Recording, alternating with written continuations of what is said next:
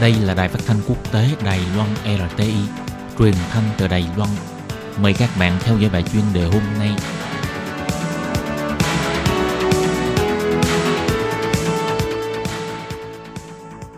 Minh Hà xin kính chào quý vị và các bạn. Hôm nay trong 5 phút chuyên đề, mời quý vị theo dõi bài viết Nói chuyện Bhutan, đất nước có mức khí thải dioxide carbon âm duy nhất thế giới và còn xuất khẩu thủy điện sang Ấn Độ.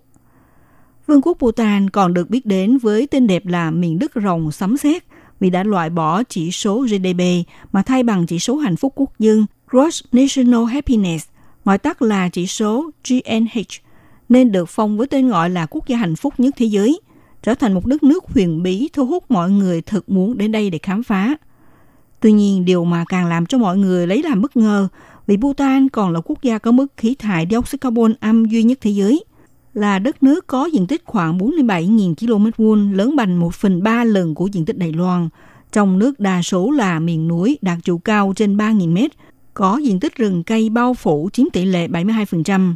Trong hiến pháp cũng quy định 60% đất đai phải trồng trọt rừng cây, hạn chế nông nghiệp và chặt đốn cây để thu lợi nhuận cao, không được mở rộng một cách vô bờ bến. Một trong những nguyên nhân khiến Bhutan trở thành một đất nước huyền bí nhất đó là thu phí của tour du lịch đoàn cao đắt đỏ, mục đích là hạn chế số lượng khách du lịch tới tham quan. Mỗi một người phải chi ra 250 đô la Mỹ cho mỗi ngày khi đến du lịch. Hơn nữa, mỗi năm hạn chế mức ngạch dành cho du khách nước ngoài đến thăm là 5.000 người. Trong đó, khoảng chi ra 65 đô la Mỹ từ phí tour du lịch là dùng để đóng nộp thuế du lịch cho chính phủ.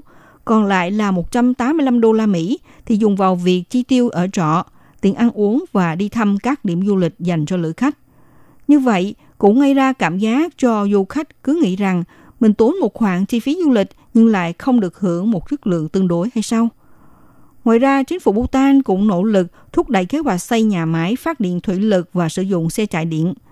Những năm gần đây, nhà máy phát điện thủy lực là một trong những hạng mục chủ yếu để xuất khẩu thủy điện ra nước ngoài. Khoảng 70% thủy điện được bán cho nước láng giềng Ấn Độ – chiếm tổng giá trị xuất khẩu 32,4% của Bhutan, đồng thời cũng đóng góp 8% GDP cho đất nước. Chính phủ đưa nguồn thu nhập từ thủy điện và du lịch dùng vào việc cung cấp y tế, chữa bệnh và giáo dục miễn phí cho toàn dân. Hai phúc lợi miễn phí này chính là nguồn cung cấp quan trọng cho chỉ số hạnh phúc của người dân Bhutan. Để đẩy mạnh chương trình làm xanh đất nước, chính phủ Bhutan đã không tiếc chi đẩy nguồn lợi ích kinh tế này ra nước ngoài – Lấy ví dụ, đã từ chối Ấn Độ đưa ra dự án bắt nối đường phố với địa phương, cho rằng để xe cộ qua lại sẽ gây ra nguồn ô nhiễm. Qua những nỗ lực này đã giúp cho Bhutan hít vào khí dioxide carbon thấp hơn lượng phát khí thải ra ngoài. Thế nên giúp cho Bhutan trở thành đất nước có mức thải khí dioxide carbon âm duy nhất thế giới. Và chính phủ Bhutan còn dự định đưa ra chương trình 5 năm, hy vọng có thể giảm xuống mức nhập khẩu nhiên liệu hóa dầu vào năm 2020. Một điều đáng nói là đối với Bhutan, một đất nước được mệnh danh là quốc gia hạnh phúc lại có số lượng bệnh nhân mắc bệnh tâm thần gia tăng. Trên một đất nước theo tín ngưỡng Phật giáo, có dòng tư tưởng Phật giáo đi sâu vào chính trị, xã hội và đời sống của người dân. Như thế nào để giải thích với người dân về bệnh tâm lý và bệnh tâm thần trong khi họ là tín đồ thành kính của Phật giáo, thực sự là chuyện khó khăn. Chencho Dorji là bác sĩ tâm thần đầu tiên của Bhutan – sự thật, trong hơn 10 năm, ông là bác sĩ khoa tâm thần duy nhất trên toàn lãnh thổ Bhutan. Nhiều người vẫn lưu lại trong ấn tượng của mình là Bhutan là một đất nước hạnh phúc nhất thế giới. Bệnh tâm thần cùng với Sangarila, một hình ảnh đẹp về miền đất hạnh phúc.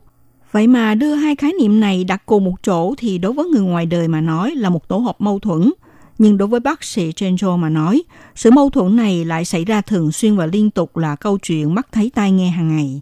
Vì sự thâm nhập của nền văn hóa nước ngoài đã khiến người dân Bhutan như thế nào từ giữa tín ngưỡng tôn giáo và văn hóa ngoại lai để tìm được nơi gửi gắm tâm linh, có lẽ sẽ là một vấn đề xã hội phức tạp. Trong khi đó, chỉ dựa vào một phòng khám khoa tâm thần đang thiếu thốn nhân lực để chữa trị cho họ, e rằng chỉ như muối bỏ bể, thực sự không thấm vào đầu Các bạn thân mến, các bạn vừa theo dõi bài chuyên đề hôm nay của Đài Ti với bài viết nói chuyện Bhutan, đất nước có mức khí thải dioxide carbon âm duy nhất thế giới và còn xuất khẩu thủy điện sang Ấn Độ. Bài viết này do Minh Hà biên tập và thực hiện. Xin cảm ơn sự theo